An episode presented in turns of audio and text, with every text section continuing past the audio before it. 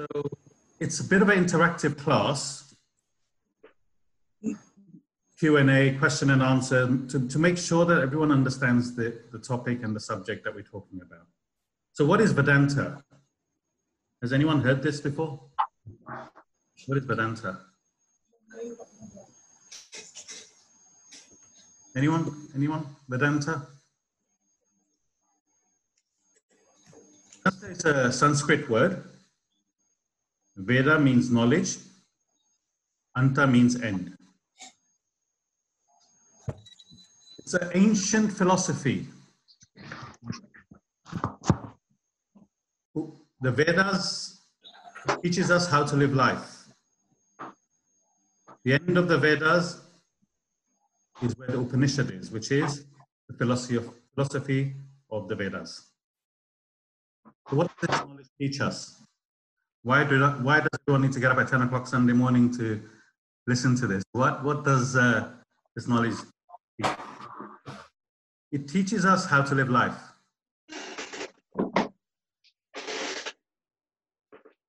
We're all living life.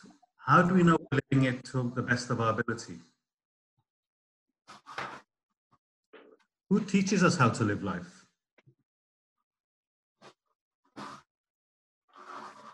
How do we know what our potential is?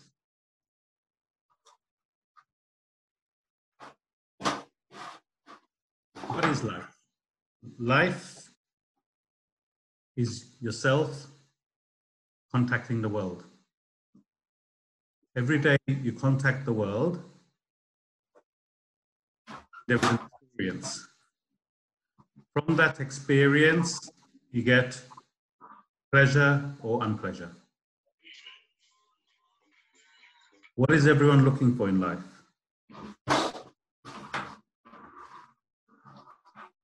Dev, you have your mic off. What is everyone looking for in life? Um, happiness and stress less life.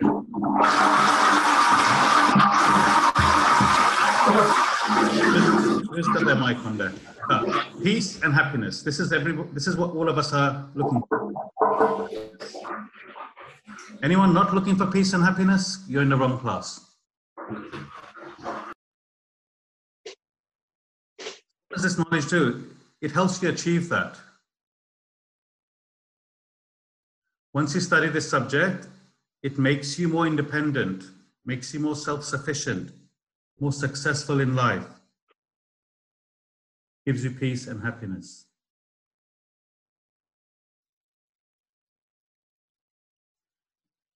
So why do we need to learn this subject? Well, as I said, peace and happiness, which is what we're looking for.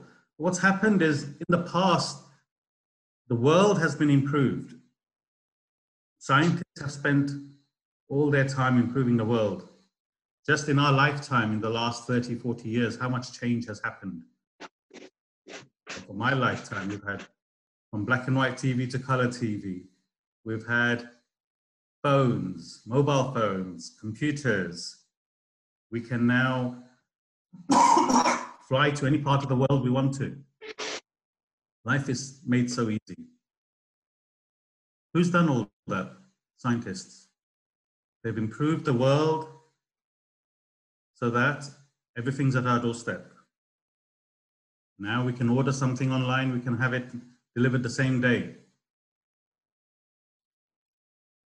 Life is so easy for us. So why are we still unhappy? Why are we still stressed out? As they've said, to reduce stress. Why are we still stressed out? Does anyone? We always want more. You want more? We always want more. You want more? Yep. Why are we still stressed out? Because nobody has bothered to look at the individual. How do you develop the individual person? Yes, the world is a wonderful place and it's been improved so much. But who's been concentrating on the individual person? Who's helped you to develop your personality? Who's helped to contact the world in the right way? This is the problem. People are more stressed out than they were 20 years ago. Even though the world has improved so much, people are more stressed out now. Why? Because no one has bothered to develop themselves. This is what the subject teaches you. The systematic study of ancient philosophy given to us 10,000 years ago on how to develop the personality. See, these great sages, they used to live in the mountains, in the Himalayas, in the caves, meditating. What did they do? They went within to find out what makes me function, what makes me tick, who am I, what is my purpose, what is my goal. We don't have that, we cannot do that. One, we don't know how, and two, it's very difficult for us. So this is what this knowledge teaches us. Even though it's thousands of years old, the laws are the same. First of all, don't misunderstand, this is not a religion. Okay, this is philosophy. All religions are based on certain parts of this philosophy, but this is no religion. These laws are relevant to every human being, regardless of what religion they follow. हाँ ये का है तो ये person of है अनुज out तो है या कौन से If you put your finger in the fire, your finger will burn. It doesn't matter what religion you follow, because these are the laws of life. So, this subject develops you, the human being. How does it develop you? Well, first of all, what is a human being made of? What is a human being made of? Five things from the earth. Yeah. What is a human being made of? Anyone? We call it Panch Tattva. Huh? We call it Panch Tattva. Panchattva, yes, that's right. But in more basic, simple terms, what is a human being made of? Um, a soul and a vehicle to live life. That's our Mom. body. mind, body, intellect. Mind, but every human being is made of the body, the physical body. When you look at each other, you see their physical body. So it's the physical body and the mind. Everyone's minds are different. Everyone has different emotions, different likes, different dislikes. And the intellect, which is what we call buddhi in Gujarati. So every human being is made of the body, mind, and the intellect. So these are the three components that we contact the world with. And these are the three components that we need to develop. There's one more thing a human being is made up of, which we're not familiar with. And this is the spirit. Atman, Brahman, God principle, whatever you want to call it. Something within us that enlivens your body, your mind, and your intellect, without which you'll not function. And this is the spirit. This is our true personality. In the scriptures, it says, You are not this body, mind, intellect. You are the spirit. You are the self. What is this self? Example, it's like electricity. A bulb can only light up with electricity. A heater can only heat with electricity. A cooler can only cool with electricity. So all these different functions can only happen with electricity. They all different things. Change the light color of the light bulb, it still needs electricity. The color may be different, but without electricity, it cannot function. Similarly, without the self, the spirit, a human being cannot function. That is your true personality. But anyway, less about that for now. This subject deals with the internal principles of life. Educates you on how you function, what makes you tick, how to develop that. Once you understand that and you develop your personality, when you contact the world, the result is peace and happiness.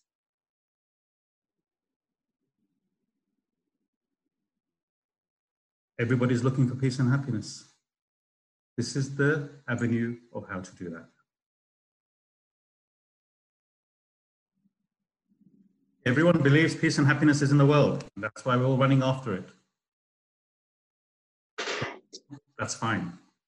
But later on, you'll find out that actually it doesn't exist.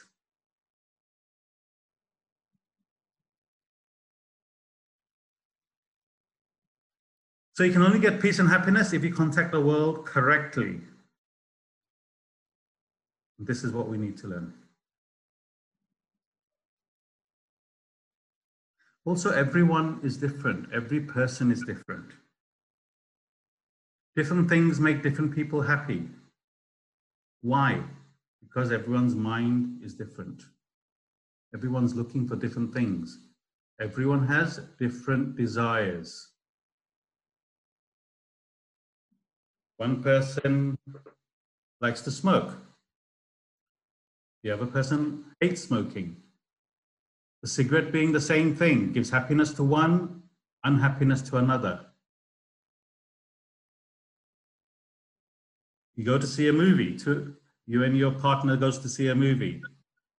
One person loves the movie, wants to see it again. The other person thinks, well, this is the worst movie I've ever seen. The movie being the same. Why? Different desires, different emotions, different mind.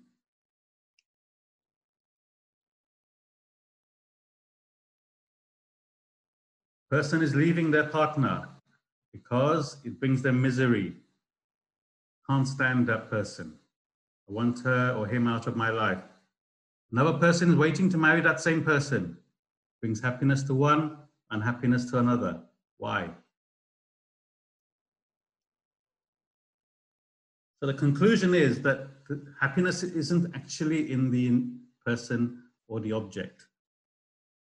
Happiness is in the right contact. This is, this is what we're studying with the subject. If you want, from a spiritual perspective, these, this way of life, these rules, these regulations, this philosophy is contained in the Bhagavad Gita. Part of the study course we do, we, we look at the Bhagavad Gita, but we look at it from a philosophical point of view.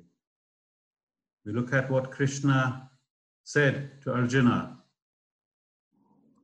how to make him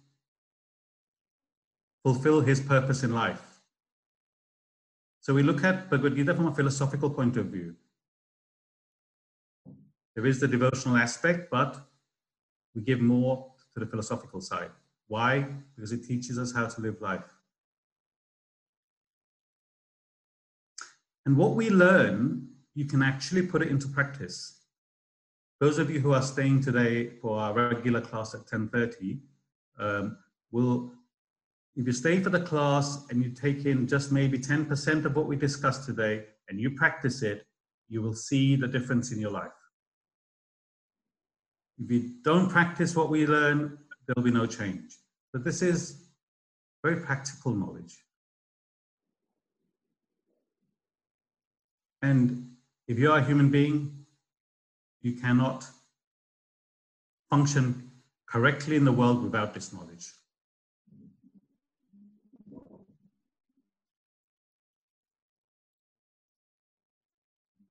So human is made up of matter and spirit. The Mind, intellect is matter. The spirit is the Atman. Without the Atman, you cannot function.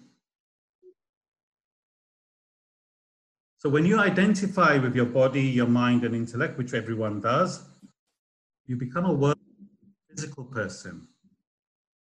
When you, when you identify with the spirit within you, the Atman, you are considered a spiritual person. This is the difference. What makes you spiritual? When you identify with the Atman within you.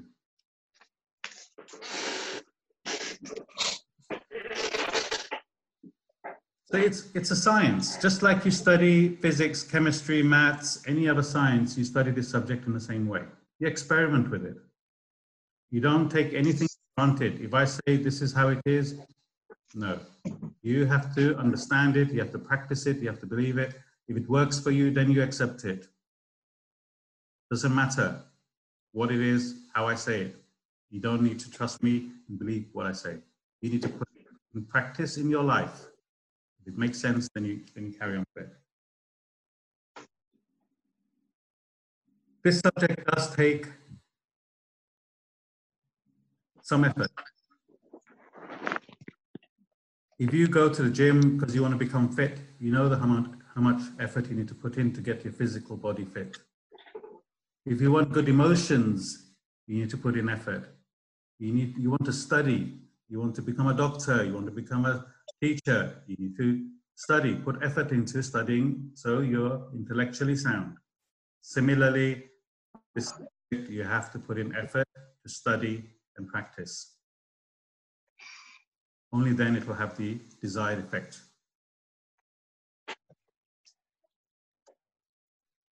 But one thing for sure, when you study this subject carefully, honestly, you put in the right effort, the results are astounding. The difference in your life it will make, you'll be surprised, very shocked. Your relationships with your partner will become better, with your children will become better. You'll be more focused, you'll be more conscientious, you'll be able to achieve anything to achieve in life. Most of all, you'll find peace and happiness.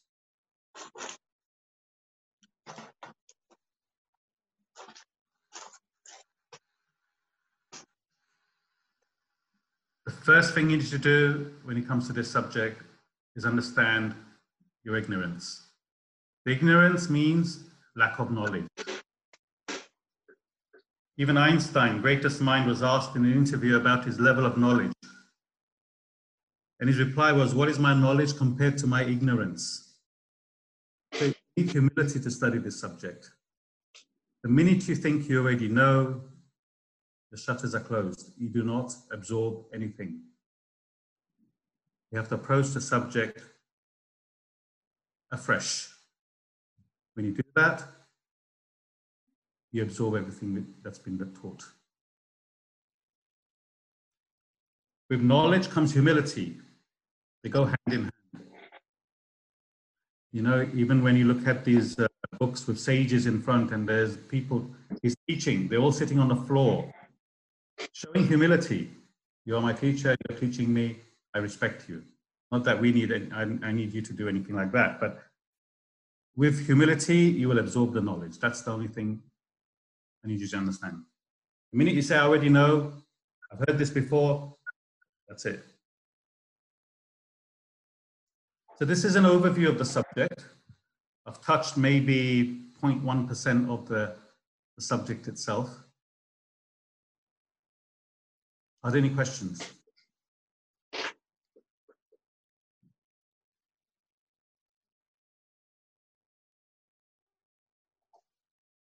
Anybody want any clarifications to what I've just said? Don't be shy.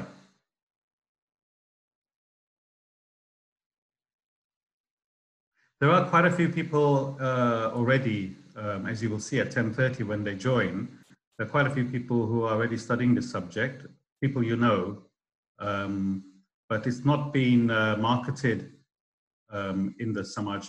This is the first time we're marketing it properly. Uh, now people have more time as well.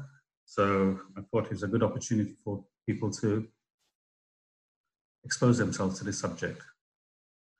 It won't change the way you are, it'll just make you a better human being.